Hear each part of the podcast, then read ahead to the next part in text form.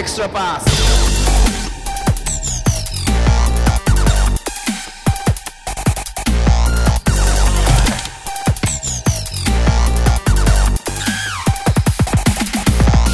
え皆さん、こんにちは。 Extra Pass ポッドキャストです。ズボンです。宮本です。別冊です。はい。えっ、と、5段目？そうですね。第5弾で。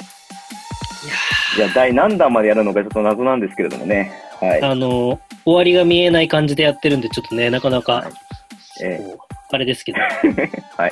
本当、でも今日は僕とね、宮本さんが話したくて話したくて仕方なかった方に来ていただきましたんで、楽しみですね。会話すごいです。はい、本当に。はい。早速ご紹介したいと思います。えーはい株式会社プラスクラスの代表で、えープラスクラススポーツインキュベーション株式会社の代表、えー平地大樹さんです。よろしくお願いします。よろしくお願いします。今日はありがとうございます。はい、えーこちらこそありがとうござい本当にありがまとうございます。お忙しいところ。す。楽しい時間にお呼びいただいてありがとうございます。はい。まあ簡単に、あの、もしかしたらね、知らない方もいらっしゃるかもしれないので、まあご紹介すると、まああれですよね、いろんなこう、バスケに限らず、スポーツクラブに対して、まあウェブのね、コンサルだったりとか、まあプロモーションだったりとか、まあマーケティングのことをね、支援しているような会社の代表の平地さんなんですけども、そんな簡単な紹介で大丈夫ですか？いや、もう大丈夫です。はい。間違ってないですか？間はい。違ってないです、間違ってないです。もう、基本的にはいは、その、えっ、と、マーケティングの力と、あとは映像の力ですね。で、あの、スはいポーツの魅力をこう最大限に、あの、皆さんにお伝えして、まあ、はい会場をとにかく満員にしするというのを、はいあのミッションに掲げている会社の代表をやらせてもらってます。はいはい。いや、すごいですね。今、聞けないっすよ。そうですよね。うん、はあの、有料のセミナーみたいな感じで今日は、あの。めちゃめちゃずるい。それはずるすぎます。もうさ僕も聞く気満々ですけど、確かにいや、本当ですよす。ね。有料のセミナーですね。いや、僕、本当に正直、ずっとい平地さんの、あの、登壇されてるセミナー行きたくて行きたくても、タイミングが、予定が合わなくて、ちょっと仕事も普通にしてるので、うん。なかなか合わずに、あれだったんですけど、まさか、えー、オールスター、1月に行われたオールスターで、僕が座ってた席の前に平地さんが、あ、もう前、前だったんですね。そうですね、ちょうど僕がそこの、平地さん方が座ってたところの一番後ろに座ってて、なるほど、なるほど。で、はい。あれだったんで、ちょっとお声掛けさせていただいたんですけども。ちょっとはしゃぎすぎてたんで、怒られるのかなと思いました。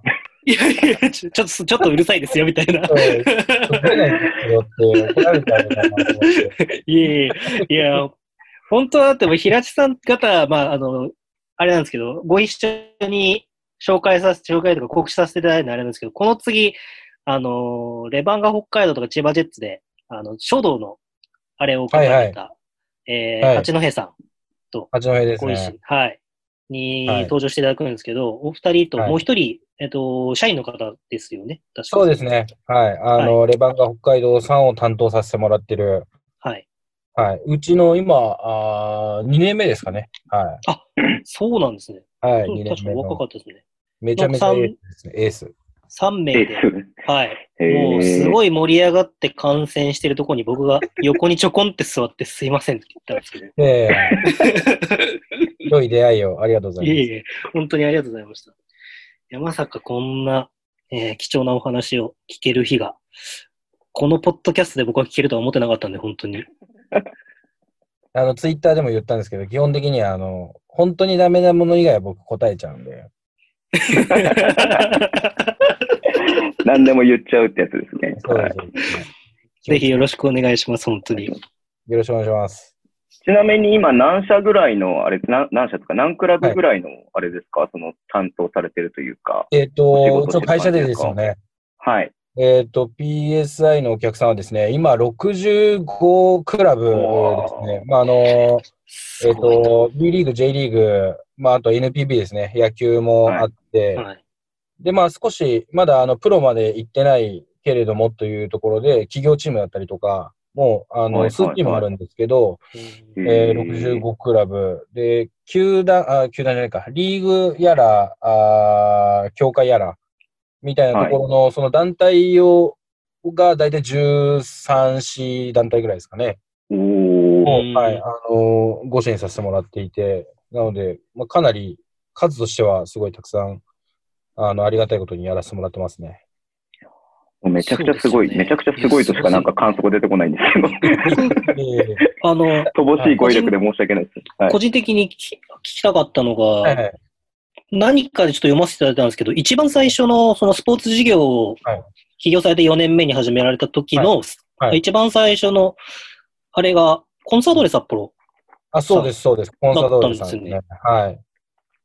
いや、ありがとうございます。本当にいろいろな。いやいや、もう本当に僕らも、すごいひょんなあーご紹介から、はい。あの、お仕事をいただいて、実際あの、野々村さんとも、はいはいはあの、お話をさせてもらって、い。はい一。応その、初年度は、あの、コンサドーレさんの、その、マーケティングアドバイザーという形で、あの、はい名刺名刺もご用意いただいて、はい。へプレスーリリースもコンサドーレさんの方から打っていただいて、へえ。はい、そこから始まったっていうのは非常に本当ありがたくて、はい、今でも続けさせてもらってるのも非常にありがたいですし、うーん。うはいーん。あのもうそこでも、コンサドーレ本当に野々村さんになってから変わりましたからね、その完全にいやり方がそうだと思。いますね。うはいん。うん、いや本当に素晴らしい、あの、なんていうんですかね、やっぱ、あの、先見の明があるっていうんですかね。ああ。なるほど。かなり早い確か段階から、はい、あの、いろんなことを仕掛けられてる方だなにってそうですよね。最初に就任された時に確かなんかど、もうやっぱりテレビ広告を打たなきゃいけないからって言って、どこにどれだけお金をかけるのかみたいなのをもう、サポーターに対してもメディアを使ってボンって伝えてくれて、ちょっとみたいですね。はいはい。すごいインパクトありましたね、野々さんが。社長に就任された時は。確かに。いや、素晴らしいですね。いつも会うと、よろしくねってだけ言われますね。って言われてます。はいありがたいですね。そうなんですね。いや、本当に。いや、北海道のことはもういろいろ。え、レバンが北海道はいつからなんですか？なんか僕北海道の話ばっかりしてますけど。とレバンガスさんは、えっ、と、B リーグの初年度からですね。あーえはいー、じゃあ4シーズン目で。そうですね。うんはい。で、本当に初年度は、あの、やっぱり、えー財政的にもまだ厳しかった部分もあって、はい。それ。こそスポンサーさんを獲得するための映像だったりとかを僕らが作らせていただいて、営業さんがそれを持って、うちってこんな感じなんですよ、みたいな紹介するような、あの、映像を作らせてもらって、それでこう、スポンサーさんだったりをこう集めながら、ようやくその翌シーズン、2シーズン目ですね、から、あの、マーケティングは一緒にご一緒させてもらって、なるほどえーはい。で、3シーズン目から多分、あの、オープニングだったりとかも僕らうんうんうん作らせてもらったりとかして、あれめっちゃテンション上がるんですよね。当時、ジョゼネトが多分ヘッドコーチで入ってそうですね。きて、はい。そうですね。はい、で、映像、ジョゼネトで、うん最後の方で終わるんですけれども、あれですね、こういうやつですね。に、そうそうそうそうそう、ポッドキャストで伝わんないけどね。伝わらないですね。はい。で、解任になって、内海さんがヘッドコーチになった最初の試合に僕行ったんですよ、北海道あ、に。そうなんですね。はい。で、その試合でもですね。差し替わってたんで、早いなと思って、仕事が早いなと思ったんですけど、平井さんの会社だったんだなっていうのが。スポーツはもう本当に、明日行けますぐらいの感じで、あの、動くので、本当に、まあだから、まあだからこそ多分、その、なかなか通常のというか、普通の制作会社さんだったりとか、ああ、はなるほど。は多分対応ができないんじゃないかなと思いますね。うんうん僕らはやっぱりスポーツ盛り上げたいっていうのはそもそもの気持ちがあったりするのと、まあ、やっぱりあのうちのクリエイターもみんなスポーツが好きなのうん。で、うんうんまあその辺を、まあ、あの、土曜とかだとしてもちょっと申し訳ないっていう形で、あの、作業してくれたりとかっていうところもあってなるほど、そのスピード感に、あの、合わせられてるか。なっていうのがありますね。いや、でもあれ一つあるだけでめちゃくちゃやっぱお客さんもテンションが上がりますし、会場の盛り上がり方も全然違うので、僕はあの、あの、初めてあのシーズンで、オープニングを流した時って、あの、皆さんちょっと見てたかわからないですけど、僕はあの、ちゃんと映ってるかなっていうのを見に行って、開幕戦ですよね。はいはいはい。で、はいはい。まあ、バスケって節なんで、1試合目、2試合目がこう連日であるじゃないですか。はい。で、土曜日、日曜日だったんですけど、土曜日、大阪戦ですね。あ、ですかね。はい。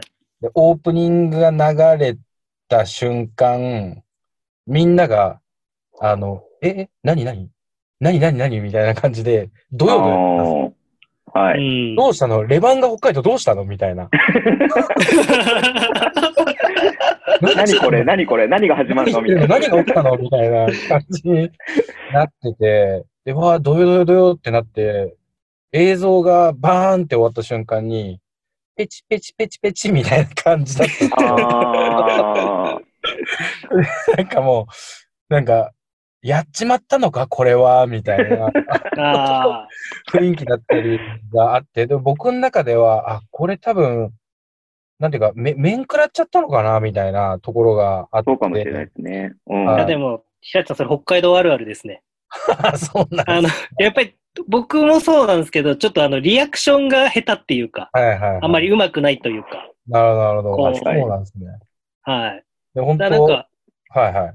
僕、オールスターもあの、初回の代々木と、はい。えっと、この間のオールスター北海道、うん。え2回行かせてもらったんですけど、うん。やっぱりこう、うおーみたいな感じは、1回目の方が強かった印象はありますね。やっぱ北海道の人はちょっっと、もうおとなしいというか、遠慮しがちというか。あそうなんですね。まだなんか、慣れてないのかなっていうの感染とか。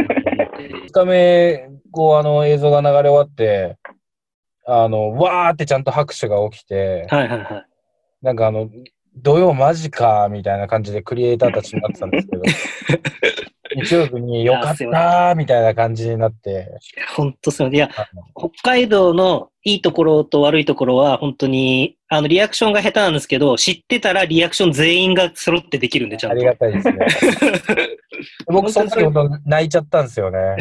ああ。はいえでも多分、その、僕が言うのもかおこがましいんですけど、多分、それ素晴らしいものを作ってくれたっていうことを土曜日に知ったときに、多分、ブースターの皆さんでも多分かなり話し合ったんじゃないかなと思いますね、きっと。うーん。あれをちゃんと盛り上げようぜっていう、この、レバブの方々でも絶対そういうことを、こう、まあ、その、なんていうんですか、中心になってるブースターの方々もきっと、うん。あそこまでクラブやってくれたんだ。まあ、確か初日負けちゃったのもあったと思いますけど、うん。うん。うん。2日目絶対勝つっていうのもあって、うんそういうのはきっとやったんだろうなっていうのは僕の感触ではそんな気がしますね。いや、ありがたいですね。いや、でもそんな、そんな感じですね、レバンガさんとは。まあでもあれ何回見ても泣いちゃいそうなんですよね、ブースターとしては。いや、ありがたい。慣れてるはずなのに。何なんでしょうね。やエモい、エモいっていう表表現があ、正しいのかわかんないですけど。。あの、そう感じてもらえると、やっぱり僕も NBA に行って、なんだかんだやっぱ、まあもちろん最後ブザービーターで試合決まったら多分そこが一番感極まるんでしょうけど、うん。なんだかんだやっぱりオープニングが一番テンションが上がってなんかこう、そうですよね。あなんか燃えるところだなと思って、うん。そこはやっぱりあの、レバンガさんも、あの、鍛えるに来てくれた人たちに、やっぱりその、非日常をせっかくだから味わってほしいっていうのがすごい、うんあの、強い思いとしてあって、そのためにはやっぱりオープニング重要だよねっていう話で、あの、一緒に作ったっていう部分があったりするので、そこがすごい伝わってくれてるっていうのはありがたいですね。なるほど。いや、本当そうですよね。やっぱ感情揺さぶられると言いますか。で結局、ね、あの、スポーツってどうしても勝ち負けっていう結果がついちゃうわけじゃないですか。うん。うん。まあ、それで一喜一一憂しない、楽しめたよねとか、うん楽しかったよねっていう感じって、やっぱりそういう雰囲気だったりとかする部分がうん大部分じゃないですか。いや、本当そうですね。うん。うんそういった意味では、やっぱああいうものっていうのは本当に続けてってほしいなっていうふうに思いますしね。うん。うんいや、もうその話聞けるだけで今日は僕は満足します。本当にもうこれはもうまた、あの、それこそあの言っていいかわかんないです話ですけど、はい。本当それこそ今シーズンはあの、今シーズンっていうか先シーズンですかね、もはい。う、の終わりは、それこそあの、終わりの日だけ違うオープニングを作ろうと思ってたんです。僕、今それ聞こうと思ったんですよ。ですよね。あなんかツイートされてましたよね。はい。レジェンドがはい。入場時に泣くかなっていうようなのをちょっと作ろうと思ってたんですけど、なるほど。はい、もうそれができなかったのは結構相当僕もやっぱ悔しかったですし、うちのう国だん。とすごいやっぱ残念見たかったですね。スペシャルバージョンが用意しようっていう話になってたわけですね。まあなりますよね、レジェンドっすからね。まあ、なりますよね。もうレジェンド中のレジェンドなんで、もうなりますよ、ね。はいはい。でも引退試合をね、まあ、いつかしらはやるんじゃないのかなっていうふうには思うので、うんまあ、その時にね、何かこう、またそこで何かあるといいのかなっていうふうには思いますしね。うんえー結構レバンガさんは、比較的、なんだろう、いろんな部分で支援をしていて、はい。力い、まあもちろんね、あの力入れてないっていうチームはないと思うんですけども、はい力入れてる方ではあるんですかね、はいやっぱり他のクラブに比べると。うんそうですね。僕の中でも、その、特に B リーグは、やっぱりまだ会場が狭いクラブ、チームが多いじゃないですか。はい。で、あの、圧倒的に今ナンバーワンのが千葉ジェッツだと思うんですけど、うんはい。あの、千葉さんで、まあ、要は5000人ちょいぐらいで、こう、ある中でもう、船橋アリーナももう今はいっぱいいっぱいになってる。うん、うん、うん、うん、うん。まあ、それで今、12億とか15億ぐらいの収益を確か千葉さんは、あの、上げられてると思うんですけど、はい。レバンガさんは、あの、北エールが、あの、本拠地なので、あそこやっぱ7000ぐらいはやっぱ入るわけですよね。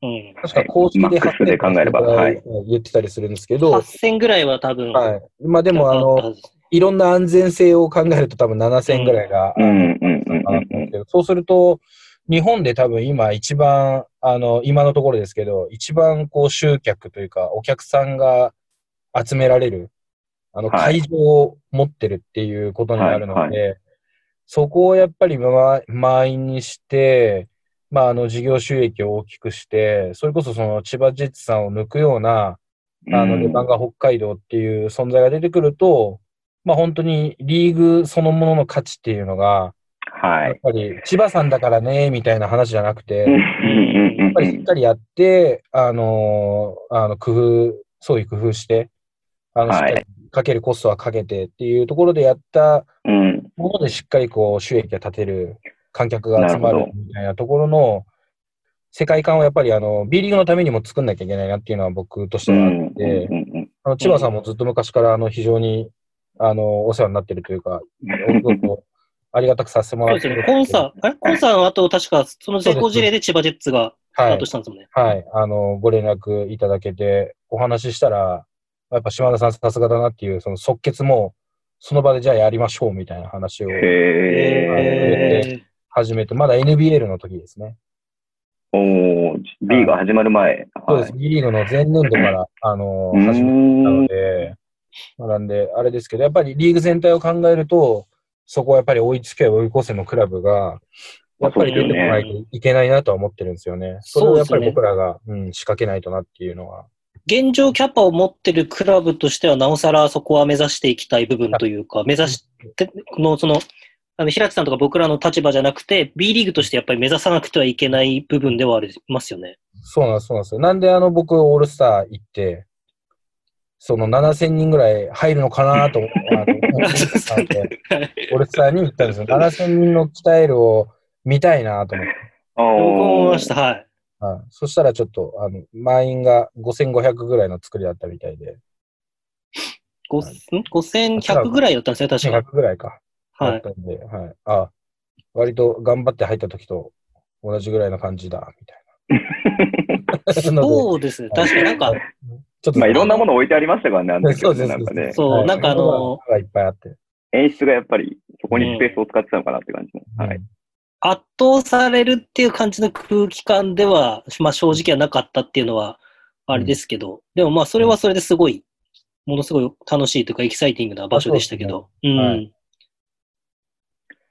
まあそうですね。リーグとしても、こう体育館は大きい体育館を持つのが規定っていうふうにしてるのに、結局お客さんが入らないっていうんじゃ意味がないので、大きい体育館持ってるところがすでに成成功事例として、お客さんが入ってるような感じにすれば他のチームもね、あの、うんお大きい体育館用意すれば人入ってくれるんだっていうふうにしていかないと、発展していかないなっていうふうには今思ったんでい、や、本当にそうですね。うん。まあ、鍛えるなんてそうやって言ってしまうと駅直結ですし、うん。その面白さというか、まあその利便性考えても、ううん。都心部の大通りから10分もで地下で乗れば着けますし、うん。いや、めちゃめちゃいいですよ、場所は。そうですね。ううん。ん。うん。本当に。い可能性に溢れてますよね。や、本当にそうですね。うん。うん。結構いろんなとこ行かれてますよね。なんか、うん。僕も平地さんに会いたいなってずっともうここ1年以上前から思っていて、で、い。つもなんか同じ会場にはいるけれども、なんか2階席にいるとかでなんか、会わなくていいよなのが何回かあったので、え、皆さんはどの辺で見てるんですか？僕は多いのはやっぱりエンドの、エンドのところかベンチ裏ですね。基本的にやっぱアウェイ、になっ。ちゃうんで、はい。はいはいはいはいはいはい。なるほど。まあ、鍛えるの時は結構どこでもいいんですけど、はい。あ、なるほど。あ、そっかそっか。そういうことっすね。そうなんですよ。東京の会場、まあ、それこそ、あの、千葉とか渋谷とかだ、まあ、アルバルクの会場とかも行くので、そういうとこだとやっぱり選手に近いところが多いですね。うん。まあ、そりゃそうっすよね。僕僕、は、真逆で、真逆。はい。あ、そういえば今ポッと思い出したんですけど、その平地さん僕立ち火で見たことがあって、で、その時も声かけようかって悩んだんですけど、5メートルぐらいの距離にずっといてあ、、マジですか？はい。立ち火のエンドの方の、はいあの、入り口側のエンドの2階で見てる時があって、あー何だったかな？うちのメンバーとかと一緒だと思いますね。だったかな？かなんかで。あでご挨拶そうだ平地さん見間違いようがないですもんね。悪いこと平地さんだと思ったら絶対平地さんですもんね。悪いことできない。僕、僕個人的にその、まあ、バスケが、その、昔からコーチとかやったりとかもしてるのもあって、上からこう全部動きを見たいのと、うんうんあとやっぱ、個人的にそのアリーナの中にいる感覚で好きなのが、こう、プレーに対してのリアクションを見たいんで、一番遠いところに はいなるほど。っていうそういう見方をする人もいるんですね。はい。で、なんかそれで、あの、僕、あの、お知り合いではないんですけど、講習、セミナー出た時に、はい。あの、栃木 SC の江藤美穂さんが、はいはいはい。あの、一番上にいるファンが一番熱狂してたら、そのクラブは間違いなく成功してるみたいなことをおっしゃってて、あ、そうでしょうね。で、だから僕はそれで一番後ろで見て、周りの人をちょっとこう、見るようにその時からなったりとかうーん。しましたね。まあ、そんな僕がそんな熱狂するわけでもないんですけど、正直。いいですね。ぼもう僕は、もう本当に一番端の席ですね。なんで、あの、レバンガとかだと、空いてる場合は3階の一番端にいたりとか、ああとは2階の端っこですね。もうとにかくやっぱり全体でどんな人が来てんのかな、みたいな話だったりとか。盛り上がってる人はジャージを着てるのかなとか、T シャツを着てるのかなとか、まあちゃんとその、なんていうか、クラブのカラーを着用してきてるのかなみたいなとか、あと子供さんが楽しめてんのかなとか、その辺走ってるのかなみたいなのとかも含めて、やっぱ俯瞰してみるっていう意味合いで、うんもうほんと端っこで見てて、で、時折、あの、フロアの感じを味わいたいので、それこそその、レバンガで言うと、選手が出入りする、あのは、い通路のとこですかね。はい。その辺とかから、あの、見てたりしますね。そうですよね。じゃあ、あれ、もちろん試合は見てるとは思うんですけれども、はいやっぱそういう部分をやっぱ見に行くっていう感じで、結構いろんな会場に行かれる感じなんです、いや、そうですね。それが多いっすね。プレーも、うんそうですね。プレーでも、プレー3割くらいかもしれないですね。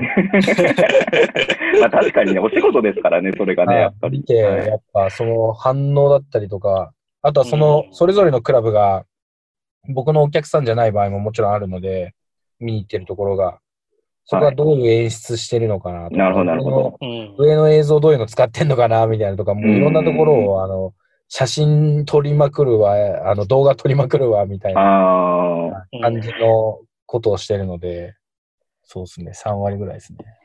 平地さんと一緒に見に行ったら、でもそういう目線で見見るのを教えてもらうと楽しいかもしれないです。確かにそか、そういうツアーとかしてもらえたら、10人ついてけて、平地さんの話を聞けるみたいな。クロマーケティングのプロは、うん。マーケティングのプロはここを見てるんだみたいな。ね、確かに。あの、絶対でもあれ楽しいと思います。素人の人を連れてったときは、めちゃめちゃ解説しますけどね。あの、えっと、あバスケの解説ってことですかプレーの解説ああ、なるほどうん素人の純粋にまずバスケットボールを楽しんでほしいっていう。え。やっぱりその僕すごく思うんですけど、さっきのレバンガの話、オープニング映像の話ともちょっと重なるんですけど、やっぱり、その地域性の差って僕も関東にこう長く住んでて、うんまあ、僕だと立ち日とか、千葉とか川崎とかよくん B2 とかも行くんですけど、うんうんこう違いって平地さんはどう感じてます？まあでもやっぱ、と個人的な興味なんですけど。でもやっぱあると思いますね。うん。はい。それで言うと、あの、まあ、やっぱりでも、その辺の地元のカラーみたいのは、やっぱりクラブさんが一番、あの、ご存知なので、はい。クラブさんとしっかりお話をして、その辺のテイストを合わせていくっていうのは、まあ、一つ、あの、必ずやることではありますね。あはい。なんで、ーそうですよ。なんか、そう本当に。うん。僕、それがすごい個人的に好きで、うん、うん、うん、うん。こう、あ、このチーム、ね、変な話、関東なんてこんなに繋がってるのに、うん、電車で何十分ですぐ着くのに、こんなに違うかっていうのが面白いなっていうのがすごい、そうですね。うはいん、分かれるなっていうのが。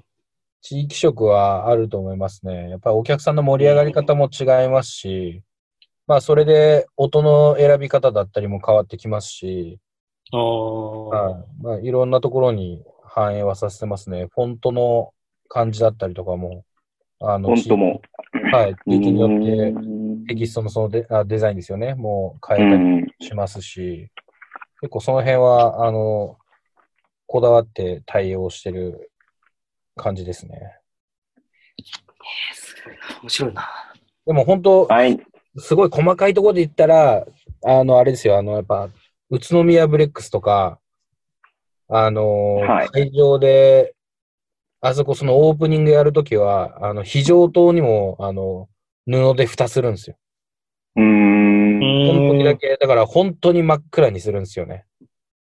でも、その、非常灯とか、あのーなんていうんですか、会場からの入り口の、あの、会場の外側の明かりはいはい。はいとかって、入ってるだけでもう全然、あのー違うんですよ。うん。えちょっと明るいみたいなので。だその辺もなんか、オープニング流れるときに、宇都宮さんとかもペロッとかってやってて、あの、ずっとやってるとあの消防法的にあれなんで、そうですね。はい。うんはいなんで、ペロッとかやってて、真っ暗にして映像流してたりして、いやー、すげえなー、みたいなのとかやっぱ 思ったりしますよね。ー、えはいー、ほとんどの人は気づいてないと思いますけど、いや、気づかないですよ。テレビ見てたら。気づかないですね。そこまでは見たことないですね。いや、でもそれはすごいっすよ。やっぱりあの黄色のちょっと、あの緑か、緑っぽいカラーとか、白とかのやっぱ目立つんで、あれをうん。追うだけでも全然やっぱり本当没入感が変わるっすね。なるるほど。そうやってるところはやってんなっていうの。でも、じゃあやっぱりその試合40分間、賞味2時間ぐらいをそういう本当に細かいところとかも含めて、ブレックスアリーナすごいこうなんかギュッてした感じとか、黄色感っていうのがうん。作られてるっていうのがあるってことですよね。素晴らしいですよ。あれ体育館ですからね、だって。確かにそうですね。あれは、あの、体育館、ブレックスアリーナって言ってますけど、体育館ですから。すごいっすね。それをあれだけ仕上げちゃうっていうのは。しかもなんか、週が終わったらバラしちゃうみたいな。おーそれはすごいっすね。すごいな。そうなんだ。いやえ、ちょっと僕が個人的にお聞きしたいことはい。ととかって聞いてってもいいですか、い、あ、もう全然、はいはい。や、その、まあ、ざっとなんですけど、うんまあ、その、まあ、えっと、まあ、いろいろこの後の話も多分つながるとは思うんですけど、その、平地さんの、たちの、こう、理念というか、あれは会場を満員にするっていうはい部分じゃないですか。その、はいまあ、満員にしていくと、まあ、間違いなく今、このスポーツ業界で言われてるのって、あの、僕も一応セミナーとか出た時に言われてるのは、うん満員になれば、まあ、チケット収入が上がる。うんで、お客さんが入れば、まあ、グッズ収入が上がる。うん。で、最終的にそのスポンサーもそこに魅力を感じて、で、あのーマネタイズがどんどんできていくっていう、こう、うん。サイクルだと思うんですけど、うん B リーグってどれぐらいいける可能性があるんですかね？平地さん的に。どれぐらいのクラブが満員できるかってことですか？そうですね、今、それを近づけていけるクラブ、可能あ性でも、正直、全然全クラブやれると思いますよ。うんえーはいだって、体育館狭いですもん。ああ、まあ確かにそうです、はい大きくても5000とかですもんね。そうです、そうです。一番初めにそれこそ千葉ジェッツさんとお話しした時も、はい。あの、その時は確か1700人とかだったんですよ、平均が。へえ。あまあ NBL だったっていうのもあるんですけど、そのぐらいで、ただもう本当に全てやり尽くしたっていう話をされて、もうあとはうん。空中戦しかないですっていう話で、じゃあデジタルみたいなはい。話があったんですけど、それで、確か、あの、入場の観客動員数が200人か300人ぐらいの増えれば、あの、事業収益が5億ぐらいに乗るので、まずそこを目指したいんですみたいな話をされて、あ、なるほど、なるほどってちょっとお伺いしてたんですけど、いや、に300人増えて2000人ぐらいじゃないですか。でも、はい千葉ロッテマリーンズあれだけ集めてるし、はいはい。まあ、あの、サッカーもね、あの、ジェフもあるし、柏もあるし、はい。もっと集めてるわけじゃないですか。そうですね。柏なんてかなり入りますね。ちっちゃいから、いつも、いつも多分満席に近いぐらい入ってるのし、そうですよねあそこはい。そうなんですよ。なんで、いやいや、絶対いけますよ、もっと、みたいな。300、200なんて言わないでくださいみたいな。とりあえずまず2倍行きましょうよ、みたいな話とあか。あ。うーん。こっから結構始まった部分もあって、あの、最終3200とか、そんぐらいだったのかな。だから3400ぐらい行ったら2倍だったんですけど、まあ、2倍弱ぐらいで着地したんですけど、へー翌シーズうンはん。。なんで、なんかやっぱ、あの、全然可能性はやっぱありますし、うんで。も5000人集められないようじゃね、なかなかダメだろうなって思いますし。なるほど。なんで、全部いけると思うんですけどね、僕は。え、すいません。ちょっと今聞いててすごく僕聞きたかったのは、具体的にどういうことをされたんですか？その倍倍近くまでしたっていうのは。えっと、まずはやっぱりあの、SNS の時代が来るよねっていう中で、まず SNS のあの、フォロワーを集めようという話で、はいとにかくその、ただその時って、ただフォロワーを集めると、それこそその、なんだろう、あの、北海道の人がいいねしてくれればいいのかっていう話になるそうですね。はい。えー証券がありますからね。はい、まあ本当に証券があって、とにかくまずは船橋を抑えようという話で、船橋内だけで、あの、広告を打って、広告を。うんうんはい、船橋の人たちにとにかくそのアタックするような広告の出し方をして、まあ、いいねをしてもらうだったりとか、うんあの、SNS のコンテンツを見てもらうみたいなことをやったりして、まあ、とにかくその、ちょっとずつそれを、証券を広げていった感じですね。船橋から、もうちょっとその隣のお島で、みたいな話とか言って、で、最後、千葉です。で、その頃には富樫くんとかもいて、あの、うん。1都3件ぐらいはうん。多分、ジェッツのファンになるね、みたいな話で、1都3件です、みたいなところまで すごい。はい、やって、ちょっとずつやっぱりこう、地道に、本当に証券になる方々に、えあの、ー、届くように、まだやっぱ知られてなかった部分もあるんで、まず、ジェッツって何者ですみたいなところから、あの、見てもらえるように広告を打ってって、っていうのをこう地道に、あの、やってた感じですね、本当に。なるほどね。はいえちなみになんですけど、あの、あれですよ。その、僕、埼玉の北の方に住んでるんですけど、うん。北ってどこ僕よりもさらに、埼玉に住んでるんで。え、埼玉なんですか？僕、あの、鴻巣っていうところなんですけど。ああ、免許センターじゃないですか。そうそうそう免許センターがある。そうそうそう。ー、なんすか、その埼玉トーク。免許センターじゃないですか。東京だと思ってました。あ、いやいや、あの、東京出身なんですけど、結婚したタイミングで家族で埼玉に、あの、めちゃめちゃ貧乏だったんで、あの、東京にああ、なんは、か見ました。はいはい到底住めなくてですね、はい、埼玉の四季というところに移り住んで、好きなんですか？へー今も好きですか？今は一個だけ手前に来て、朝霞台っていうところに、ああ、朝霞台。はい。はい、あの、住んでるんですけど、西武の球場とか近いですよね。まあ、所沢なんでそうですね、はい。あの、実家が特に、はいあの、西武線沿線なんで、あはあ。い、西武友の会だったんで、僕は。あの辺の、あの辺の子たちってみんな、あの、西武の帽子をかぶるってっていう。小学校で配られるんじゃないですか、西武の帽子と。いや、小学校でそういうのはまだなかったかな、多分。1年生になった時からなんか配られるみたいな。確か。いや、僕の今配られますよ。うん。あ今はそうなんですね。いい時代だな。はい。L って書いてあるんで、レバンガだねって僕言って被せてますけども。なるほど。カラーが、カラーが違う、カラーが。緑にスプレーで塗っちゃえばいいんじゃないですか？あすいません、話のは全然ちょっとそれちゃいましたけど、あの、熊谷、熊谷があるじゃないですか、天気予報はいはいはいはいはいはい。熊谷の人なんですけど、わざわざジェッツの試合、ジェッツが好きで。あの、シーチ系をも買って、毎試合来てるっていう人とかもいるので、素晴らしい。だからその1都3県っていうのもすごく今うなずけたんですけれども、うん。いや、本当にそれなるほどは。ねっていう。はい。あの、サッカーがいい事例になってて、うん。あの、鹿島アントラーズさんが、はいはいあはい。の、チケットのその購買って5割方関東、関東圏が5割方の東京とか。そうです。この、すいません。。ちょっとごめんなさい。挟んじゃいます。このポッドキャスト、鹿島アントラーズの話題めちゃめちゃ出るんですよ。あ、そうなんですね。あの、はい。あの、池袋からバスめっちゃ出してるとか、東京駅からもバス出してるっていうのを僕がいつもよく喋るんで、国立競技場、鹿島スタジアムの国立競技場で一時やった時の方が人が入ってたっていう伝説の、えはい。ー、いや、だから素晴らしいですよね、彼らはね。それをすごいですね。引っ張る努力をしてますしね。う。うんそういうのもあって、あの、まあやっぱり、まあジーコだったりとか含めて、はいあの、ああいう全国クラブですよね。うん。あ地域クラブから全国クラブになってるっていうところとかで言うと、多分人口30万とかね、ですよね、鹿島市って。うん。やっぱ他から来てるのはやっぱ大きいですよねう。ん。なんで、まあ言い訳できないですよね。だからね、そういう地方都市も。う。そうそうんそうまあジェッツも同じような感じかなと思って、そこまで広げられるねっていう話を、やっぱり富樫君のパワーすごいですね。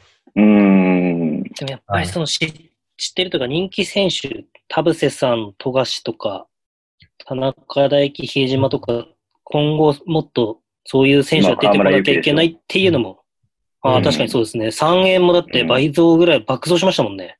いや、あれは、すごかったよねミラクルでしたね。うん。はい。初めてなんですよ、チケット売り切れたの。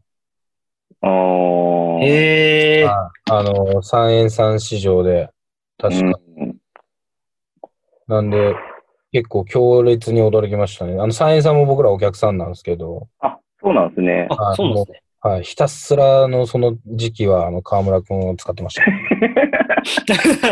ここぞとばかりに。はいここぞとばかりに。はいそれはもう、あの、テーブス海と、あはの、要は、宇都宮ブレックスですよね。い。はい。は。はいい。この試合は、あの、テレビも放映していただいて、うん。でテレビで。テレビでその、試合を、のボードをこう出してくれたんですけど、あの、そのボードが、うちが作ったクリエイティブだったっていう話。ちょっとやらせっぽくなっちゃいますね。テレビ出てるよ、みたいな。めっちゃ受けましたけどね。でも、本当それぐらい注目してくれて、あの、すごい、ね素晴。らしい、あの、結果を出したなっていうのはあります。なんか、集客っていう部分で僕そこ一つ、なんか活路なんじゃないかなってすごい思ったのが、やっぱりまだ、あの、日本バスケットボールの最大の祭典ってウィンターカップなんだなっていうのが。あるのかなっていうのがあって、やっぱり高校から直のプロとかっていうのも出てくる必要性があったりとか、特殊の使い方とか、なんかそういうのも、まあその、広告部分ではないですけど、なんかつながりとかも結構大事なのかなって思ったりとかしたんですよね。やっぱ川丸くん見てうん。僕、馬場村。ウィンターカップが終わった後、ものすごい連絡もらいましたもん。バスケ見に行きたいって。へえ。で、バスケイコール3円嘘でしょ。極端本当ですそれ本当ですだからなんか多分僕とか世代が僕32なんですけど、バスケイコール田臥勇太だったみたいな感じと同じ感覚というか、まあでもそういうことっすよね。僕もうん当時あの、NBL とかその前とか、ススーパーリーグとかじゃないな、その次か。うん。の時とか、田臥さんが、JBL か。とかの時とかは、結局やっぱりブレックスが来る試合に行くっていうのが、田臥さんが見たいから、轟にブレックスの試合を見に行くとか、あでもそうっすよね、やっぱり。うん、うん。があったんで、うん。本当スーパースター理論っていうか、その要はシンボリックな選手がいうんるかうんっていうのは、やっぱりすごい大事だと思いますね、本当うんに。うん。あとよく宮本と話すんですけど、まあ、平地さんも NBA 好きだと思うんですけど、はい。はい。NBA ファンを取り込むのが一番手っ取り早いんじゃないのかみたいな話をよく宮本とするんですけどね。いや、それはもうあると思いますね。要はバスケ好きっていう土壌はできてるので、何もバスケを知らない人よりかは、うん。NBA ファンの数っていめちゃめちゃいるので、うん。した時にね、さっきのジーコの話じゃないですけど、うん。やっぱ NBA のね、ちょっと往年のプレイヤーとかもね、連れてくるのもありなんじゃないのかなって思ったりとかもしますけどね。うん。そうですよね。本当にそれは。だからもう、僕メロ大好きなんですけど、ああ、はい。ブレイザーズにピックされるまで、おこれあんじゃねえかなってずっと思ってたんですけど、ちょっとなかったですね。しかもブレイザーズで調子よくてありがたかったです。ブレイザーズ、そうですよね。ブレイザーズちょっと、たたかなり成績悪かったのに、だいぶ盛り返してきました、ね盛り返しましたねあの後ね。メロもめっちゃ活躍してたんで、うん。嬉しかったです。でもでも本当にそれはあると思いますね。うん、実際、現状でも開幕にディアンテ・ギャレットが来たりとか、うん。えっ、と、あれ、ケリーとか、うん。サクレとかね。サクレとかが来た時点でもう NBA ファンは動いてくれてると思うんですよね、結構。うんめっちゃ動いてるね。そうなんですね。そうなんですね。特にレイカーズクラスターの人とか結構渋谷行ってるよね。うん。サクレ氏で。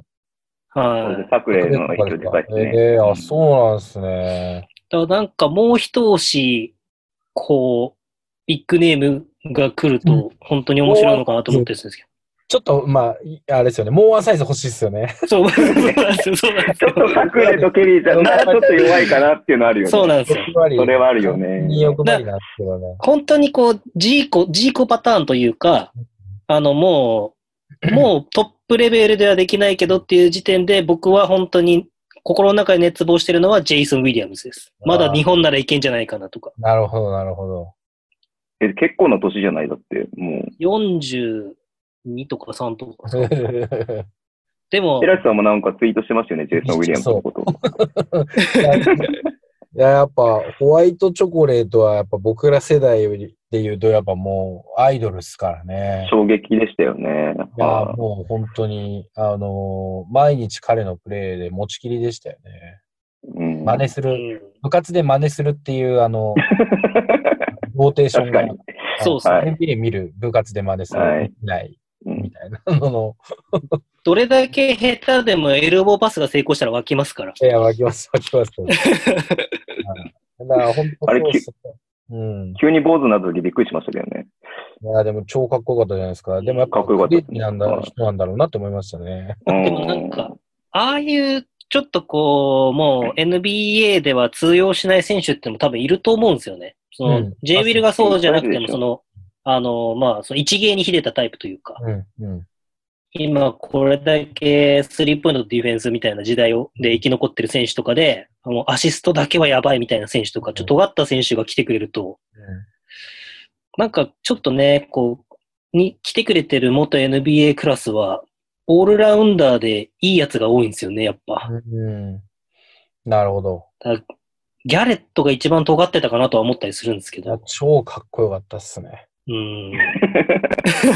かっこよかったね、ギャレットは。めちゃめちゃかっこよかったです。確か、千葉の、千葉対、その、アールバルクの時に、やっぱあの、クリエイティブを、そのアールバルク側で、やっぱ、どうしてもかっこよくて、ギャレット引っ張ってきて、ギャレットを確か中心に置いて、クリエイティブを取った記憶があります、ね。千葉せ、ち千葉側がですか？はい。対ギャレットみたいな構図をこう作るってことですか？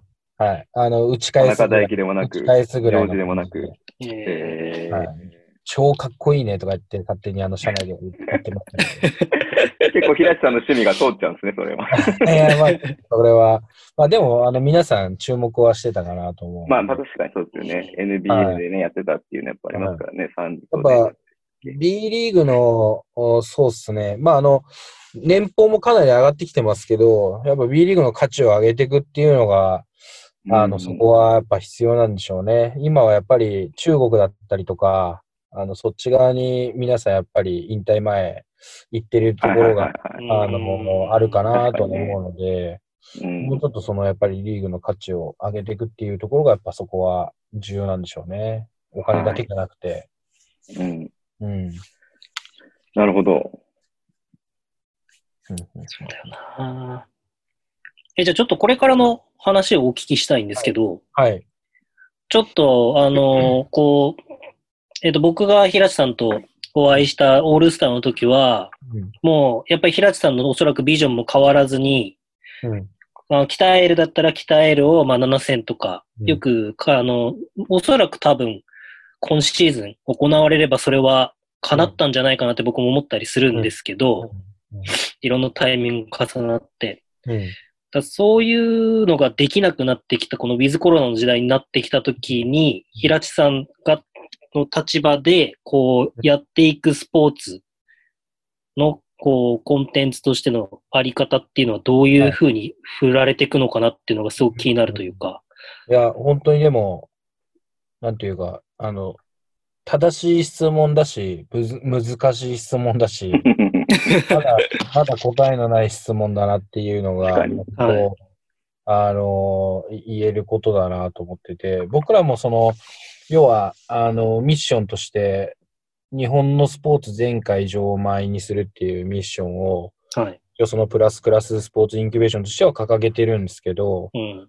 まあ、多分今シーズンはそれはやっちゃダメでしょっていううん。話だよねっていう中で、まあもう一つその、まあ今現状で、えーまあこのビズコロナっていうかのタイミングで言うと、今はそのスポーツの、まあそのデジタルトランスフォーメーションと言われる、まあそのスポーツ DX における、まあアシストカンパニーですみたいな話で、うん。僕らとしては、あの、やっていこうみたいな話を、まあ、社内的には、あの、してる部分ではあるんですけど、うん。まあ、やっぱり、あの、観客動員が、まあ、そもそも、こう、観客が入れられないっていう話だったりとか、うん。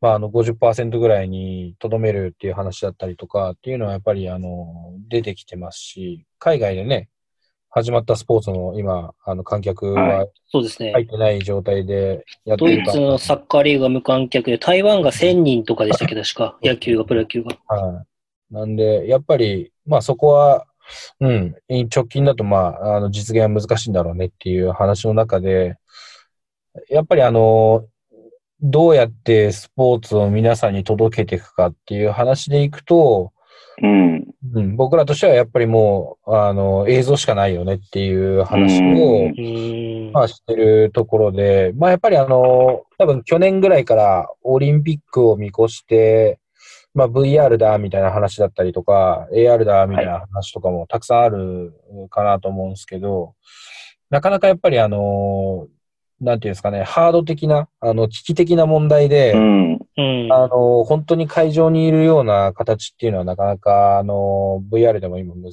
しかったりして、うん。あの、まあ、三半期間の問題で酔っちゃうみたいな話もあったりもしうますし、ん。なかなかその辺は多分、うんこの直近でものすごく速いスピードで動くのかっていうと、まあ、なかなかまだこれからなんだろうなっていうところが、まあ、感覚としてはあるので、まあ、やっぱり今で言うと、まあ、映像っていうところで、まあ、いかに、あの、お客さんに喜んでもらえるようなものが出せるかっていうのが、まあ、かなり重要にはなるよねっていうのは、あの、社内的な、あの、なんていうか、統一見解というか、う。うんん。で、はありますね。はい。まあ、この状況で何かしらのキャッシュポイントは増やしていかなきゃいけないじゃないですか。その会場収入がない分の時はい、に。はい、はい。まあ、そしてやっぱ本当にね、その空中戦ってさっき言ってましたけれども、イインターネットっていうのしかなくなってくる、うん。わかんないですけど、なんかそういうの、まあ、か簡単に考えるとそうなっちゃうのかなっていうふうにやっぱ思っちゃいますよね。うん。うん。うん。やっぱり映像が、まあ、あの、これは、あの、正直その、ウィズコロナだろうが、ビフォーコロナだろうが、アフターコロナだろうが、やっぱり映像はすごい重要で、はい。うん。ただまあ今まで本当に重要だけどまだ取り組めてこなかったみたいなクラブだったりとかが、はい。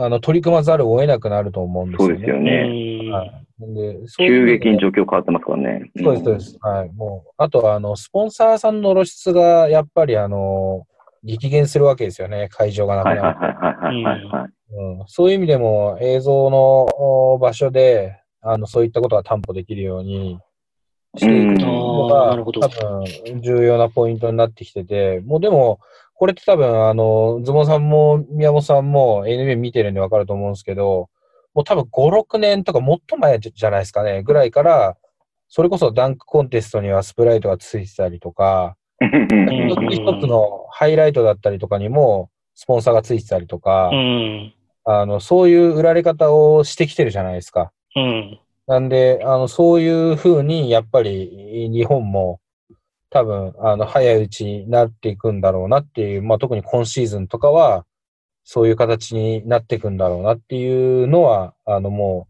う、確かにあの。、よ容易に想像できるところかなとは思あーそうですね。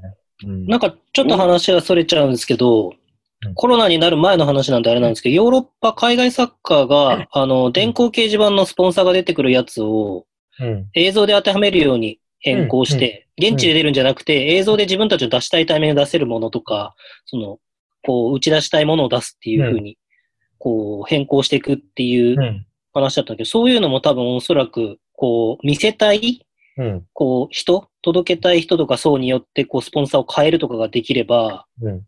こう映像の中でも、こう、うんスポンサーに対する効果は上がってくるのかなって思ったりとかするんですけど、あります、あります。あの、もうすでにグローバルの方では、要はそのグローバルコンテンツとして扱われるスポーツだと、その国々で、あの、うんビジョンフィルムを変えるような、あの、仕組みがあったりするので、まあ、それでこう書いてたりするところもあったりしますよね。うん。まあね、国際線とかでもね、結構そうなってんのかなっていうような、あるもんね。うんいや、こういうにそうですね。広告が。はい。NBA とかやっぱ見、あ、どうぞ、はい。あ、どうぞどうぞ、全然どうぞ。NBA が。NBA なんか見てると普通にやっぱりハーフタイムとかでもうんインターネットの中継なのにバンバン広告、CM が流れて、うんあとはなんかこうワイプみたいな感じでなんか BMW なんか車が出てきたりとか、うんありますよね。結構そういうの多いですもんね。うんだから、なんかもう、日本のバスケだとそういうの絶対今のところないじゃないですか、B リーグ。ないですね、今のところはね。はいそういうのでもいいんじゃないのかなっていうか、そういうふうにしなきゃいけないんじゃないのかなっていうのをやっぱりね今かん改めて聞いてそう思いましたね。うんここまでする必要ないだろうとは思ったんですけど。うん。映像に馴染むような形で、あのーうんいろんな形で出てくるようになるかなと思いますね。なるほどね。でもそこはでもまだ、手つけゆくゆく、何年先になるかわかんないですけど、そのやっぱり最終的にはスポーツの本質で会場で見ることだと僕は思うんですよ、うん。絶対に。うん。ってなってくると、そこに対してその映像のコンテンツとしてスポーツがより面白いとか、こう会場に行きたくなるようなものを、気持ちをこう、高ぶらせるようなものっていうのを作れたチームが、うん。まあ、潜在顧客をつかむというか、新規顧客をまた掴んでって、ボンってまた、じゃあ今年からは、じゃあ入れましょうって3年後か2年後かわかんないですけど、うん。5年後かわかんないですけど、なった時に、こう、景色が変わるというか、うん感じなのかなと思ったりするんですけど。い、や、そうだと思いますね。多分まあ、すごい大きな多分流れとしては、そのワクチンができる、できないのところのタイミングが多分一番大きいんじゃないかなと思うんですけど、うんうんうん。なんか、あの、全然僕は、あの、専門家じゃなくて、あの、詳しくないんでわからないですけど、まあ、その、それこそ、あー感染症っていう話で言ったら、まあ、インフルエンザと同じようなもんだとは思うので、うん。それで、あの、な、なくなってしまうみたいな話も、多分、あの、インフルエンザでも今でもありますし、はい。なんで、そういう意味で言うと多分ワクチンができた、できないみたいなタイミングで、まあその会場を、あの、フルオープンにできる、できないみたいな話だったりが、また、まあ語られてくるのかなとうは思うんので、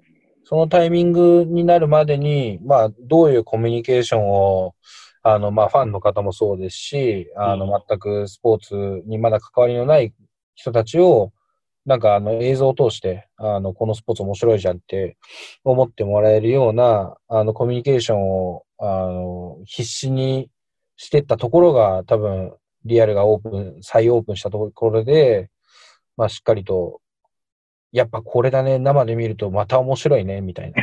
うん。話が多分まあ生まれるんじゃないかなとは思うんですけどね。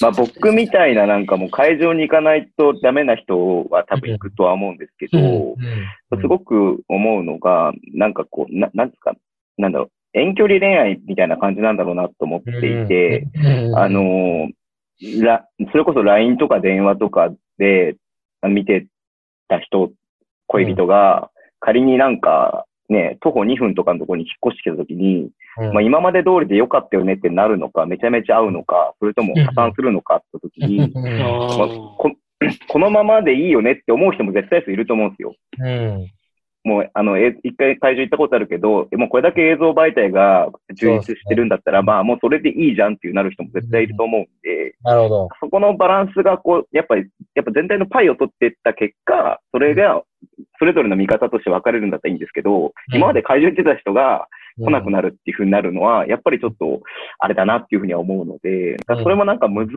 さみたいなのもあるなと思いつつ、今ちょっと聞いてましたね。うん。いや、そうですね。なんかあのこれは結構、えー、どんぐらいだろうな。2年前ぐらいに、あの、ニューヨーク行った時に、あの、MLBAM っていう、あの、会社があるんですけど、要はあの、MLB のコンテンツを、えっと、映像として配信するための会社。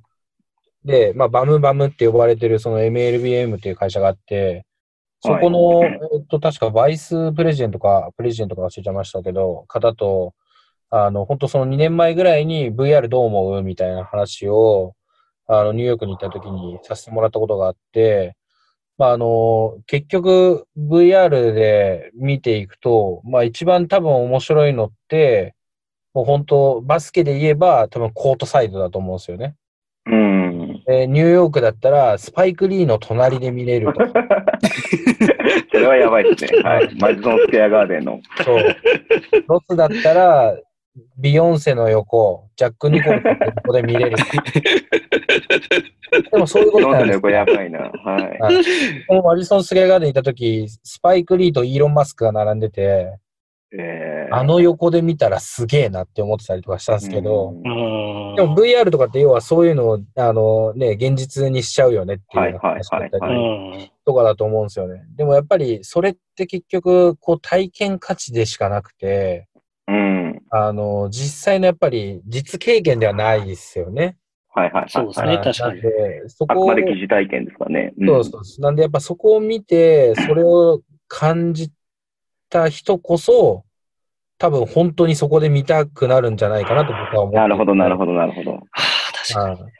なんで、欲求をね。はい。そうですそうです確かにそうだ。映像が進む、まあ VR だったりとかっていう、その AR とかの疑似体験が進めば進むほど、やっぱりその、要は生っていう、そのリアルっていうところのうん。価値っていうのは多分僕はより上がるんじゃないかなとは思っていて、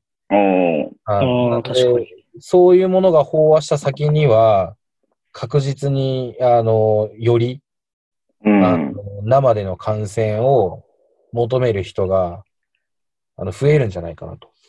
確かにそうですね。僕はそう思っているので、どんどん、あの、テックが進んで、どんどんいろんな人が、あの、疑似で体験できるようになっていくと、いいんじゃないかなと思ってますね。そこに対して質問、質問と言いますか、すみません、なんか質問、質問？はい。あれ、日本文化っていうのはそれに対してどう反応するのかなっていうのがちょっと今疑問に思ったんですけど、はいはいはいはい。こう、日本って僕、まあこれはいい面悪い面が両方あって、僕、NBA みたいな環境っていうのが、まあその、僕、現地には行ったことないんですけど、うん。こう、一つバスケットボールっていうものの、まあ、本質というかあり方っうん。ていう、まあ簡単に言うと、このポッドキャストもよく言ってるんですけど、ビールを片手に、うんまあすごいプレーが出た時に、もう周りとハイタッチをしながら、うんこう盛り上がる。うんで、立ち上がったとしても別に、うんまあそう、そういうもんだよね。こう自分たちもこう出てきたものを表現、コートサイドでそりゃするよね、みたいな。っうんていう文化で、アメリカという文化でバスケットボールができてる。うんでもまあこれって老朽っていうふうに表現すると、まあ体育の文化が日本ってあるんで、うんやっぱりこう、ある程度おとなしく自分の場所で見てて、周りに迷惑をかけずに。で、応援団同士が、その応援団がダメとかいうわけじゃなくて、応援団同士がこう、エールを交換し合いながら、こう、よりお互いをこう、サプ、あの、何ですか？こう、尊敬し合う仕方も違うというか、ええ。っていう文化があるじゃないですか。えだその時に、モノノフの文化ですよね。モノノフの、はい。はい。なんかその時に、なんかその構図が崩れることはポジティブなのか、それとも日本文化としては、日本スポーツというものとしてはネガティブなのかとかっていうのが、まあやってみなきゃわかんないんですけど、なんかそこってすごくキーになるのかなっていうのを今感じたんですけど。あ面白いですね。あの、僕、そこに関しては、ちょっと二つ経験があって、はい。あの、僕めちゃめちゃ人見知りなんですよ。あれ、本当は、本当は。はい。えーこうやって、あの、話すよみたいな時は話すんですけど、はい。めちゃめちゃ人見知りで、本当人との距離をめちゃめちゃ取りたい人なんですよ、もともと。あ僕、それすごいめっちゃわかります。あの、一人で会場行った時あんまりかけ声かけられたくないなって思って。うんよく話すのに、そうなんですね、みたいな。宮本君と同じパターンですね。本当にそうで、ただその、僕がやっぱそこの感覚を結構、あの、バコーンって揺らされたのが、あの、宇都宮ブレックスの会場で、あそこはなんて言うんですかね、が、無理してるのか、わざとやってるのか、ちょっと聞いたことないんでわかんないんですけど、めっちゃ席近いんですよ。ああ、爪、爪になってこう。めっちゃなんですよ。だから、あの、はいはいしょうがな。く一番狭いですね。うんしょうがなく詰めてんのか、その、あえて演出で詰めてんのかわかんないですけど、めっちゃ詰め詰めで、で、あそこってでも、なんか、やたら盛り上がるんですよね。うん。あれはすごいですよ。で。で、なんかあの、僕はだからそういうの嫌なんですよ。もうそう盛り上がりたくないんですよ。わかります。めっちゃわ感情をかります。表に出したくないみたいな感じですかね。あの、しっとり見てたいんですけど、でも、ブレックスの会場だと、全然やっぱちょっと立ち上がっちゃうんですよね。入ってきてああーそれもすごいわかります、なんか。なんか勝手に動いちゃってる部分があって、うわ、何足をこ踏んじゃってる時があるんですよね、こう。れそうそう、うわ、何これ立ち上がってあそうそうそう、もう、うわ、なんだって、恥ずかしいみたいな。でも、でも立ち上がってるみたいな感じで、これなんだろうなって思ってたんですけど、その後で、やっぱあの、去年のラグビーワールドカップですね。あはいこれも、要は本当、横後ろのお客さんは知らない人だと。はい。で、僕はあのーものすごいありがたいことに、あのーヤマハのスタジアムで、アイルランド戦ですか。ああ、すごかったですね、あれは。のー最高の試合を、はい。あのー拝見させていただいて、もう本当に、なんだろう、みんななんか、あのートライするたび、ゴールするたび、うん。立ち上がって喜んで、なんならもうちょっと泣いちゃってたりとかして、うん。なんか抱きついてたり、とりあえずハイタッチは当たり前にしててみたいな。はい。僕ちょっとこれ、僕半、割とこの人にはソフト潔癖でぐらいのこと言ってたんですけど、えー、あそうなんですよだから。そういうのもあってあんまり触れ合いたくないんですけど、すげえハイタッチしてたし、なんかもう全然多分唾とか飛びながらすげえ喋ってたと思うんですよ。で、あれってだから、なんていうんですかね、だ本当にすげえもん見ちゃったら、やっぱ本当に多分我慢できなくてわーってなっちゃうんだろうな。ってう。だから、なんかもう日本人の、こう、なんていうか、カルチャーとか気質さえも、ぶち破ってしまうっていう、その、スポーツの凄さ、みたいのを、やっぱ改めて感じさせられたなっていうのが、あの、ラグビーワールドカップで、なんか、あれが結構僕の中ではやっぱり衝撃で、ああ、コンテンツがすごければ、こんなんなっちゃうんだ、みたいな。うん。うんもうやっぱすごい感じたところですよね。で、まあ、それこそ本当、にわかにわか言われますけど、僕なんてね、本当にラグビーなんて、本当2試合ぐらいしか見たことない中のワールドカップだったんで、にわかもいいところだったんですけど、なんかもう帰りにはラグビー最高だね、みたいなこと言いながら、ぐらいの感じになってて、やっぱだからスポーツは正直やっぱその、あの人種もそうですし、国民性もそうですし、うんうんうんうん。すべてを超えてくるなっていうのは、まあ、プレーでも思いますけど、うん多分これ、観客で見てる側も、国民性も超えちゃうんじゃないかなっていうぐらい、うん確かに。あの、面白いもんだなって思ってるからこそ、あの、今やってる仕事が面白いなと思いますし、なるほど。うん、そういう世界観が作れればいいなと思ってて、で、それの一助になるのが多分満員だと思ってるんですよ。うーん。うん。横にいて、後ろにいて、前にいて、その確かに意識した感じで、わーって言っても恥ずかしくない雰囲気だったりとか、はいはいはいはい。うん。っていうのはやっぱり満員が生むなと思ってて、そういうのもあって、やっぱり、間違いない。うん、そこなんじゃないかな。それが日本の国民性も変えるぐらいの、その、うん生きるときは変えるぐらいの。だそれこそ、だからこそ、非日日常で、そこにお金を使って行く意味がはい。うん。はい。場になり得るのかなと思ってて、なんでそういうところがあるから、うん、打ち破っちゃうんじゃないかなと思っちゃいますうね。ん。いやー、なるほど。もう一個いいですか？すみません。はいはいはい。なんか僕だけが受けてるセミナーみたいになってますけど、すみません。いや、もうねあの、今のお話聞いてて、うんすごい、ちょっと僕もピンときたことがあって、僕も、あの、ここう振り返った時に、うんあの、た、思わず立ち上がってしまって、その、なんていうんですか、前提条件が僕も、いや、僕は分かってたよ、みたいに痛いタイプなんですよ。うんうんなんか、ものすごいスリーポイントとかダンクが起こった時に、いやいや性いや格、悪いなぁ僕はあの展開からこうなると思ったし、あの選手のタッチは今日はいいか、良かったから、なると思ったよ、みたい。な。グッドプレーだねぐらいのね。そうそうそうそうそう。よくやったじゃねえかみたいなね。そうそう。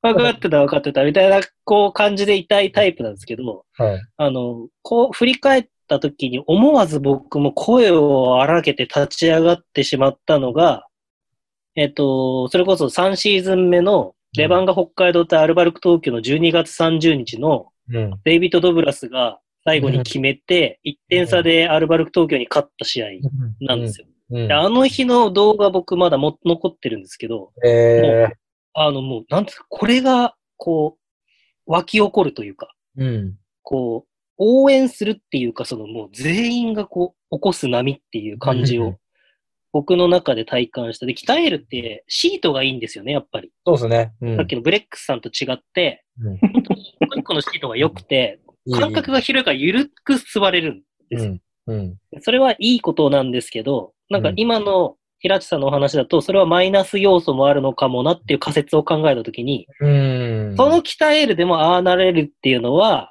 うん、あの日入ってた観客もそうだし、試合の内容もそうだしっていうのうんもあるんですけど、なんかその決めた選手のキャラクターもあるのかなって思ってるんですよ。対戦相手もあるし。そのデイビッド・ロースその後走り回って前転してっていうシーンがあってさ、はいドブ節がね、出ちゃったわけですねはい。、そうです、そうです。例えばあれが、なんかこう、変な話じゃあ、日本人でさらっと決めて吠えもしない選手が、まあ、例えばいたとして、そういう選手だったら、そんなにこうん。う、盛り上がる。今ちょうどラストダンス終わっちゃいましたけど、うんこう、マイケル・ジョーダンがこうやってもうんやって、それ、に対して共鳴するみたいなとこもあるじゃないですか。うん。ラグビーのお話も聞いてて思ったのが、うん。あの、バスケットボール選手って潔癖な人が多いのかなってちょっと思うんですよ。あー、いや、えーっとね、それは、潔癖が、うん、そうっすね。いや、歴史っすね。僕、うん。まあ、あの、ラグビー選手とも最近付き合いがあって、あのー、7人制のラグビーのうん日本代表の藤田義和って、早稲田からパナソニックにいた選手と、今、サンウルズブルでやってる木村隆弘っていう選手、はいはいはい26歳の選手はいとちょっと仲がいいんですけど、あの、写真撮ろうよってなったら、絶対にくっついてきて顔寄せてくるんですよ。なんかその、ラグビーというスポーツは、そういうものっていうのを選手が写真の撮り方も体現してくるみたいな。うんうん。それはあそうだ。ーそれはだからね、ここういかないとだからね。そうそうそうそうそう。なんか、だからそれって、なんか観客も結局そういう空気感に持ってかれるというか、うん。なんかこう NBA 僕も見たことないからそこははっきりは言えないんですけど、うんこう、ラストダンスとかをじゃあ、もし見れる方がいたら見てほしいんですけど、見ても、こう、選手たちがもう入り乱れて最後にジョーダンがショットを決めたら入り乱れても抱き合って、うん。そのエネエネルギーがいろんなところでもエネルギーとしてこういろんな人たちがハイタッチをして抱き合ってっていう。うんだからラグビーもそういうこう、ボールをぶんトライ取ったらボールぶん投げて全員が寄ってきてみたいなうん。感じとかあるじゃないですか。うん。なんかそういうのが、こう選手側からも発信とか見えるようになってくると、うんなんかこうバスケットボールって、日本のバスケットボールってもう一つぶち破るのかなっていうのはちょっと思ったりしたんですけど、めちゃめちゃあります。なんか今それを話しててポッと思い出したのは、ブレックスが代々木第第2でやった時に、田臥さんが吠えたシーンかなんかが、ああ、今日見た俺、最初のその映像、久しぶりあ、本当にで。すか、うんそう、なんかその、あの田臥勇太が吠えこうやってやってるでしょ？こうやっ。てたそうそうそうそうこう。やってやってる。みたいなのがあると、もう一気にこう、うん持っていけるというか、そうなんですよ。なんかこう、その共鳴、共有共鳴みたいな。うん。いや、めっちゃありますよ。あれ確かなんか、なんだっけな。八村選手かなんかのドキュメンタリーかなんかで、確か言われてましたけど、あの、ゴンザカ行った時に、はい要はプレーの時にもっと感情を表現しなさいみたいなことを結構周りに言われたっていう話があって、彼もやっぱり優等生だし、まあうん日本人だっていうのもあって、結構その入れても何もしないみたいな話だったりとかまあさらっとこう、行儀よ行儀よくみたいな感じだったんですけど、やっぱそのダンクして吠えるみたいな話だったりとかっていうのを、確かなんか、あの、やるようになって、かなり自分としてもプレーだったりも、なんか良くなってきたみたいな話とかを、うん。まあ本人もすごいしてたなという記憶が確かあるんですけど、ただやっぱその、すごい昔からの歴史の問題かなとは思うけど、やっぱり先輩方が、まあその、なんだろう、もののふな方々がやっぱり多かったっていうのもあって、なかなかやっぱりみんなリアクションを表に出さない。うん。で、それこそその、お代表レベルの選手とかも、あの、うん。なんかあれでしたよね。一回日本代表かなんかは、そういうのやっちゃダメみたいな、なんか、なんか。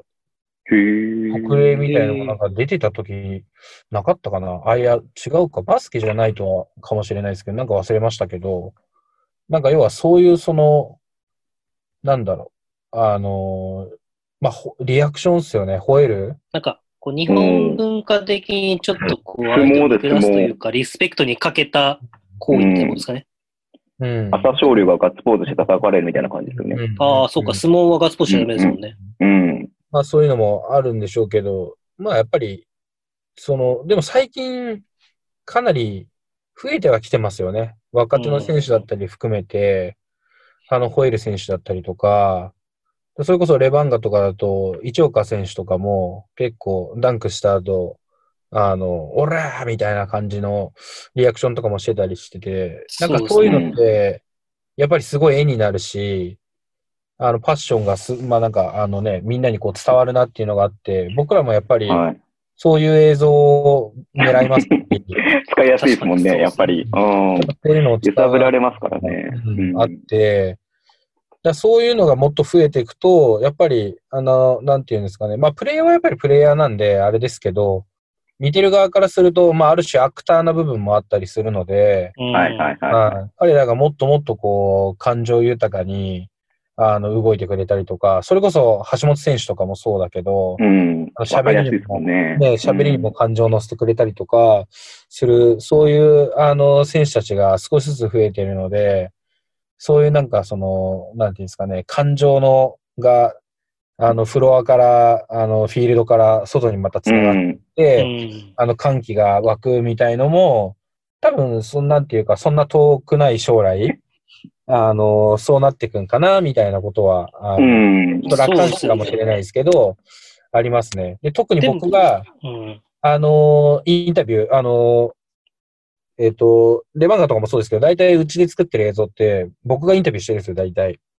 あ、そうなんですね。はい。こちらに日本僕いて、あの、鬼もさんと一緒に映ってる、あの、Google のシーンがあはいはいはいると思うんですけど、あれの中で映ってる、はいあの、インタビューのシーンがあるんですけど、まさにあれっていつもあんな感じで、僕がインタビューして、クリエイターたちが撮って、あの、編集してるんですけど、とにかくそのもう、あのー若い選手だったりとかに話すときは、インタビューの答え方の話も、あのお話ししますし、やっぱそれ以上にコートで、もうとにかく、あの、感情豊かにプレイしてくれると、それこそこのインタビューに差し込む、あの、しプレイシーンだったりとかが すげえかっこよくなるから、はいはいはい。頼む。わ、みたいな話とかして なるほどね。はい。でもやっぱみんな、あの、そういうのを、あの、なんていうか、まあでも気持ち高ぶるとそうなりますよね、みたいな話もあって、うん。うん、どんどんそういうふうに、あの、なんていうか、なってってるのかなと思いますよね。うん。いい傾向ですね、それは。いや、本当にそう思いますね。そこはやっぱり、うんそこ、いや、そこそんなスーって帰んなよ、みたいなこと言って、使えねえじゃねえかよありますけど、撮影しながらそういうの言ったりしてますよ。いやー、ここちょうだいよ、みたいな。ここちょうだいよ、みたいなの言ってますけどね。でも確かに、そういう意味では、ショーンは、なんかあの、レフリーとのコミュニケーション一個取ってもすごく面白いというか、うんうんもう自分の中で、これはボール叩いだぞ、みたいなやつが吹かれて、え？みたいな。あこれ俺じゃあ次ボール叩くからね、みたいな顔しながら、次がっつりボール叩いて、うるやーって言ったのがレフリー側みたいな、なんかありますよね、結構。うんやっぱその辺の感情豊かにっていうところは、うん、もっともっとやっていってくれるといいですよね。うんやっぱそこはやっぱトップ選手だったり含めて、あの、富樫選手だったりとかも結構そういう吠えてるシーンだったりとかあったりする。どんどんそういうのが出てくると、本当昔の日本代表見てた中で、ね、竹内兄弟が吠えるのなんて一切見たことなかったじゃないですか。うん。確かにね。でも最近の日本代表見てたら、うわーみたいな感じになってて、はいはいうんなんだこの変化みたいな、やっぱ八村選手すげえみたいな、うん。八村渡辺効果すげえなみたいな。うん。うん、でもそうやっていいところをどんどん、なんていうか、共鳴していく感じがあうんるんで、そこはなんか、将未来は明るいなって僕は思ってますけどね。そうあですね。そう思います。うん。いや、なんか、この間、平瀬さんが書かれたブログもめちゃめちゃ僕感銘を受けまして、あありがとうございます。でまあそれきっかけで今回はそのお話をさせていただいて、快く出演いただいて、あれなんですけど、流れなんですけど、なんかあの、エデュケーションっていう話、教育っていうのはちょっとこう、こういう感じが、上からの感じがあるから、はいはいはいエデュケーションだっていううん。なんかそれこそ、このなんか、コロナの時期で、平地さん方がこう、作られる映像とかっていうのも、なんか、ブースターからすると一つのエデュケーションみたいな、なるほど。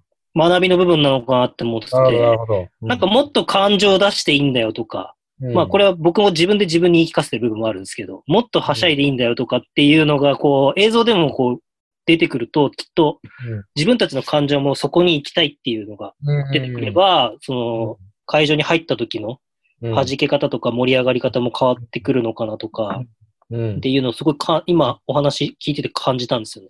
いや、それもあると思いますね。やっぱでもその辺も、でも本当だって日本の、あの、ベンチがシュートが入って立ち上がるとかって、もう本当ここ数年の話じゃないですか。はうんうんうん。だそれだけでもすごい良くなったなと思いますし、い。うん。うん。で、僕らとしてもそういうところとかは結構、あの、絵でも抜いたりするようにしたりしてる。ん でまあそういうのをこう、見せていくことで、あはああいう風に楽しめばいいんだ、みたいな話だったりとか、うん。なんかそういうのは、あの、伝えていけるんじゃないかなとは僕らも思ってるので、うん、そういうのはやっぱどんどん出していきたいなと思ってますけどね。い。いやでも若い子の方がそういう傾向強いなって明らかに思ったのが、アーリーカップ東北に行ったんですけど、うん。青森のベンチとか、うんあと山形うん。とか、福島のベンチの方が、やっぱ若い子が多いからなのか、なのかもしれないですけど、うん。絶対に盛り上がり方が、やっぱはしゃいでるんですよね。うん。うん。うんあれもやっぱファンとしては見ててなんかね、微笑ましい感じにもなりそうっます。すよね。うん。うん。うんやっぱ嬉しいものだと思うので、なんかチームうまくいってんだなって思いますよね。そうですよね。うん。まあ言い方ですけど、レバンガの方がよっぽどおとなしかったなっていうふうに思います。勝った試合でも。うん。そうかもしれない。うん。うん。なるほど。わかりました。宮本さんどうですか？大丈夫ですか？いや、なんか、そのちょうど僕昨日たまたまツイートして、ちょっと誤字をして、あれだったやつが、今、ちょっと確認したら、たまたま127いいねもされてたんで、めっちゃついてるじゃあれないんでなですか。すけど、いや、あの、僕、毎年 B リーグを考えるときに一つテーマを持ってて、うん。えっと、アルバルクが優勝した初年度は、一番ブースターが学ぼうとしたクラブが優勝するんじゃないかっていう仮説を出してたんですよ。で、それは、ルカ・パビチビッチがヘッドコーチに入ってきて、うん。こう、カルチャーを変えよう、カルチャーを作ろうってしたので、で、だからこそ、こう、そのカルチャーをブースターが一緒に作っていくっていうのが、まあ、学びなのかなと思ったりとか。うん。うんで、アルバルク東京が優勝したっていう。うんじゃあ、連覇するときはどうなのかっていうので、僕が立てた仮説が、その、うんそれを共有し、しできるクラブが強いんじゃないか。うん。それを作り上げたものを横に広げていけるとか、うん。スポンサーとファンとかもこう作り合えるとか、こう、うん。つなぎ合えるとかっていうクラブが強いんじゃないかって、結果、アルバルク東京が優勝したんですよ。うん。うん。で、ちょ、今シーズンは特にあれだったんですけど、あのー次のシーズン僕、やっぱカルコロナで体育館アリーナに行けないっていう状態がおそらく無観客でスタートすると僕は考えてるんですけど、うん。予想してるんですけど、うんそうなった時にやっぱその、あの、三浦和義じゃないですけど、なんか魂はフランスに置いてきた的な、なんかブースターも多分きっと、その魂はアリーナにあるから的なっていうこうう気持ちがいろいろろ出てくると思うんですよね。うん。その時にもう勝ち負けとか、正直どうでもいいのかなと思ってて、うん。うん。なんかい最近ちょっと冗談で、まあこれ言うと怒られると思うんですけど、ズボンさんの冗談で別に僕は2勝58敗でもレバンがいいんじゃないみたいな話をしてるんですよ、最近。気持ちは厳しいですけどね。はい。けど、でもそれでも、要は戦ってる姿勢とか、うんこう地元うん。の、まあレバンガも地元選手が戻ってきたりとか、うん。たりとかしてるんですけど、地元愛とか、そういうものっていうのをこう表現、コートで表現されてたら、おおのずとファンもこう表現をしていくのかなっていう。うん。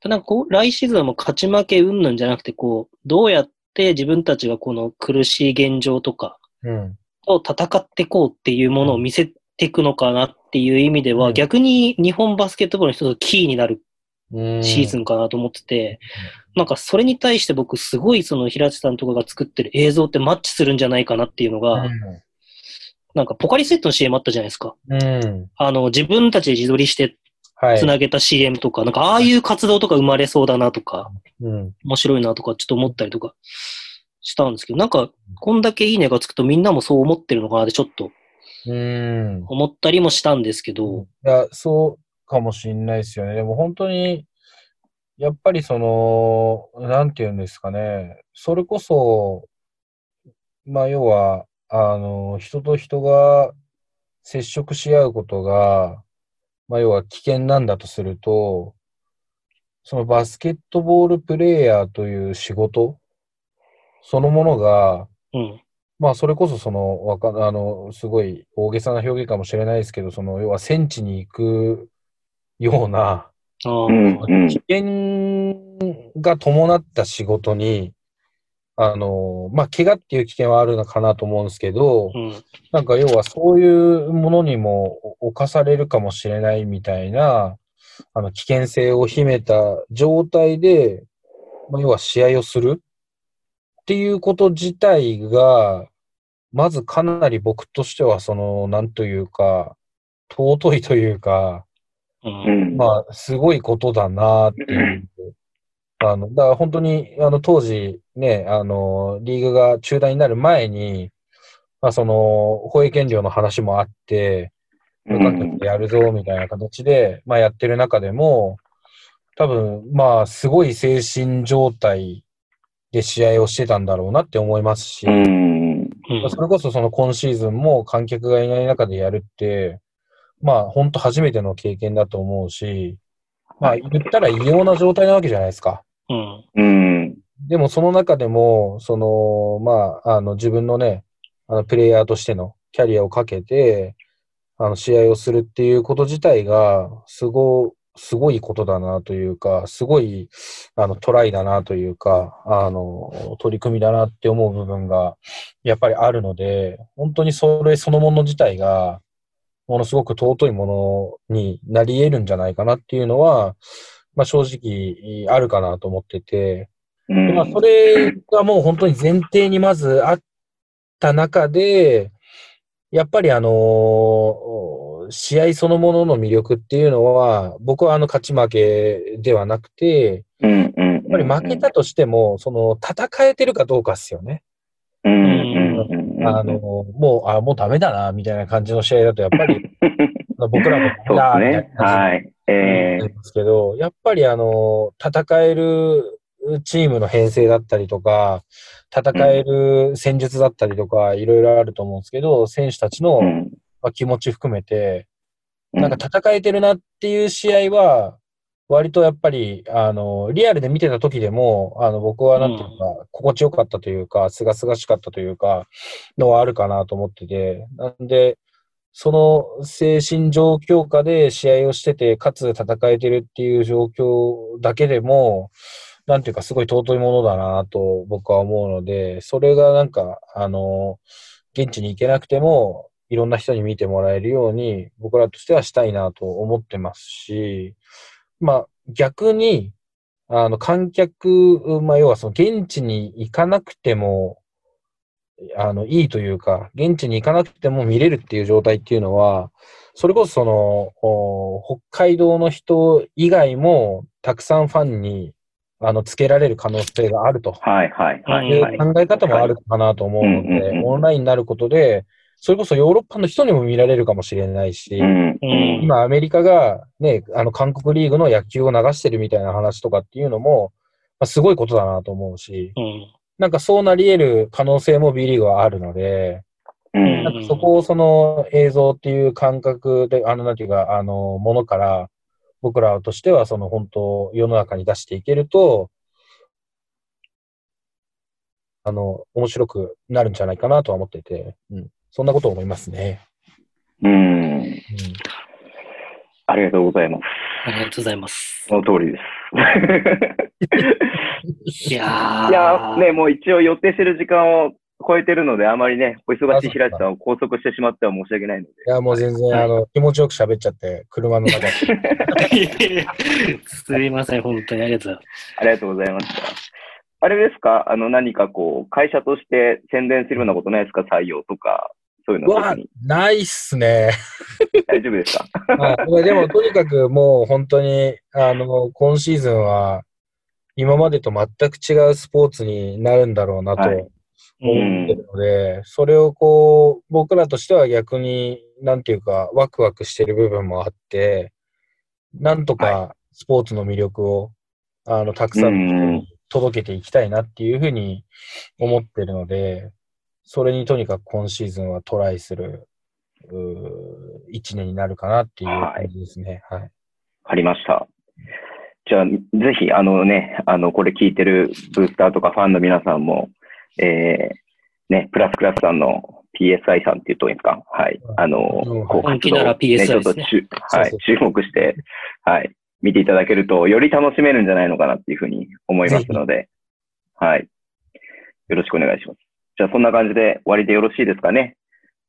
はい。宮本先生、軽く締めてもらっていいですか？はい。いや、本当にご貴重な時間ありがとうございました、いやいや、平瀬さん。こちらこそありがとうございます。楽しかった僕はちょっと聞きたいことばっかり聞いてしまったんですけど、でも、こう、B リーグもこれからっていう時に正直残念なこういう状況になっちゃったのはあるますし、まあ、J リーグにしても、プロ野球にしても、まあ、ね、試合を求めてる方ってたくさん、うん。J リーグやプロ野球にしてはこれから始まるっていうところだったので、うん方たくさんいると思うんですけど、その、こう、全員が同じ条件でこういう苦しい状況になってしまったのは、うん。あの、変わらないと思うので、うん。こうやってそれでも、こう主役となる選手たちが、僕らが楽しめるような、えーコンテンツとしてスポーツっていうものをプレイするために、いろんなことを、えー裏でされてる方々が支えてくれてるっていうことが、これを、えー聞いて伝われば、一番僕は幸いだなと思いますし、うんうんうん。